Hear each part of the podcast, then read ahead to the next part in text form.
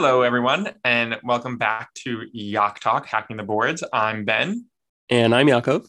And welcome back to our three part series on angina and acute coronary syndromes. We already covered stable and unstable angina in the last episode, so we're ready to dive into some cases on infarctions. Today, we'll be going over differentiation and management of the various causes of acute coronary syndrome. Yakov, take us away. Great. So, Ben, let's say we have a 56 year old male with a 15 pack year smoking history, hyperlipidemia, and diabetes, and he was awoken by chest pain, left arm numbness, and sweating. Vitals are normal. Exam reveals an anxious, diaphoretic patient, but is otherwise normal. EKG shows ST depressions and T wave inversions, and his troponin levels are elevated. With all of that information, what is our differential here? So I'm thinking between unstable angina versus a non-ST elevation myocardial infarction, aka an NSTEMI, because the pain is happening at rest, but there's no ST elevations, which would only be seen in a ST elevation MI, aka a STEMI. Perfect. So what is an NSTEMI and what makes it different from unstable angina? An NSTEMI is when a thrombus forms on top of a plaque leading to myocardial tissue death from a large but less than 100% occlusion. The tissue death, aka infarction, is not transmural, meaning it only involves the innermost layers of the myocardium. In unstable angina, a thrombus forms on top of the plaque, but no infarction occurs. Great. And what's the presumed diagnosis for our patient? This would be an NSTEMI. Nice. So, how can you tell that this is an NSTEMI and not unstable angina? There's really only one differentiating factor, since both unstable angina and an NSTEMI can show ST depressions or T wave inversions, the classic signs of ischemia on an EKG. In unstable angina, you will not see elevated troponins, since troponin, troponin is a marker of cardiac tissue damage or death, and there's no infarction. Because the troponin is elevated in our patient, this patient has an NSTEMI. That's a great explanation. So, what's the big difference in treatment for unstable angina versus NSTEMI? Oh, Yakov, you sneaky guy. This is a trick question because there is no difference. Unstable angina and NSTEMI are both treated the same. And you can remember how they're treated with the classic mnemonic MONA C BASH. So that is M for morphine, O for oxygen, N for nitroglycerin, A for aspirin, C for clopidogrel, B for beta blocker, A for ACE inhibitor, S for statin, and H for heparin. You won't always give all of these, but it's a good guideline for exams. Beautiful. So let's get into some of these uh, treatments you mentioned. What is the mechanism of action of clopidogrel? Clopidogrel is a P2Y12 inhibitor and prevents further clot formation by blocking platelet activation. Nice. That's a great step one throwback right there. When would we absolutely avoid nitroglycerin and why?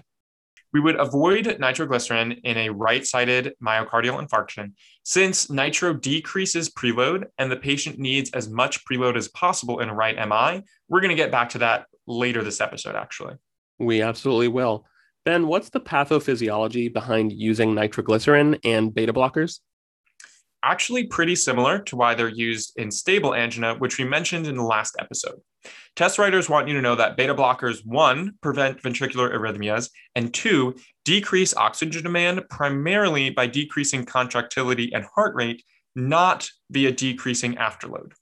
For nitroglycerin, they want you to know that it decreases O2 demand by vasodilation and decreasing preload, not via coronary artery dilation. Great. And what's the other aspect of unstable angina or NSTEMI treatment that is separate from Mona C. Bash? For these patients, we'll want to get a cardiac catheterization to see which arteries are occluded and therefore should be stented to keep them patent. So, catheterization for our patient who has an NSTEMI or a patient with unstable angina for that matter is, quote, urgent but not emergent as the classic treatment plan. Perfect. Let's get into another more intense acute coronary syndrome case. Ben, take it away. So now we have a 65 year old male who enjoys lard for breakfast and is coming in with chest pain and shortness of breath that began suddenly. The pain radiates to the left arm and is not relieved by rest or nitroglycerin. He has normal blood pressure and heart rate, but he's sitting at 88% on room air and his respiratory rate is 32. Exam shows an anxious, diaphoretic man in acute distress with tachycardia and decreased lung sounds bilaterally. EKG shows ST elevations in leads V1 through V4. What's the diagnosis here? So, Ben, this sounds like a slam dunk ST elevation, myocardial infarction, or STEMI. What is a STEMI, and how do you know that that's the diagnosis? A STEMI is the worst of the acute coronary syndromes because it's characterized by a 100% occlusion of a coronary artery with resulting transmural infarction. This is manifested by ST elevations on EKG, which indicate complete occlusion and cell death. Can you tell what part of the heart is affected, affected based on the leads? Yes. So with ST elevations, you can always localize the damaged area unlike with T-wave inversions, which aren't always that specific to location. Since in this case, leads V1 through V4 have the ST elevations, we know that this is an anterolateral MI, meaning the left anterior descending artery is affected, and thus the left ventricle will be the site of injury. What's the other group of leads that would indicate a left sided lesion? So, if you also see ST elevations in leads 1, AVL, V5, and V6, that would correspond to a STEMI in the lateral circulation, which is comprised of both the left circumflex and the LAD. Note, these are rarely tested because the circulation varies. Now that we've covered some EKG basics, can you walk us through our patient's vital signs? Perfect. So, if you'll recall, the patient had normal blood pressure and heart rate. That tells us that he is not in cardiogenic shock and that he's hemodynamically stable. His oxygen saturation is decreased, which is likely from fluid backup into the lungs, which could also explain his tachypnea along with his anxiety and pain. What is flash pulmonary edema and why might this patient have that? So, flash pulmonary edema is sudden onset of fluid congestion in the lungs, resulting in acute hypoxic respiratory failure. This patient likely has it because a left sided STEMI will prevent the left ventricle from pumping blood forward. So, naturally, blood will back up into the pulmonary circulation. And because of those increased hydrostatic pressures, the fluid will be forced into the lungs. This would also explain the decreased breath sounds. There's nothing like some good old Starling forces to really get you thinking about pathophysiology. What treatment should he receive initially? So, initially, he should receive Mona C. Bash or some variation of it. And specifically, we should put him on four liters of oxygen for his hypoxia. Let's say we get a STAT chest x ray, which shows severe pulmonary edema. What additional medication should be added? And are there any medications that would be contraindicated? We would definitely want to add furosemide to diurese the patient. And what we mean by that is decrease circulating fluid by making the patient urinate it out. Beta blockers are the meds that are contraindicated in pulmonary edema, since we want the heart to be contracting as strong as possible to push fluid forward. And beta blockers, as we know, would decrease contractility. So, with that in mind, what is the definitive treatment for this patient's STEMI, and what is the goal behind that intervention? So, the definitive treatment for their STEMI would be emergent percutaneous coronary intervention, aka PCI, aka cardiac catheterization, with stenting of the affected artery or arteries. And what's the timeline for PCI? PCI should be initiated 90 minutes from first medical contact if they're at a capable hospital or 120 minutes if the patient was transported to a PCI capable hospital. Let's say all the hospitals in the area have only a thrombolytic available and no cath lab. What's the rule in terms of the timing then? So, if transit time to the nearest cath lab is greater than or equal to 60 minutes, you should just give TPA and keep them there. It, in other words, don't transport. The answer on the test in this case would be a drug ending in teplase, such as alteplase, or sometimes you'll see streptokinase. With that, let's move on to our last case on acute infarction.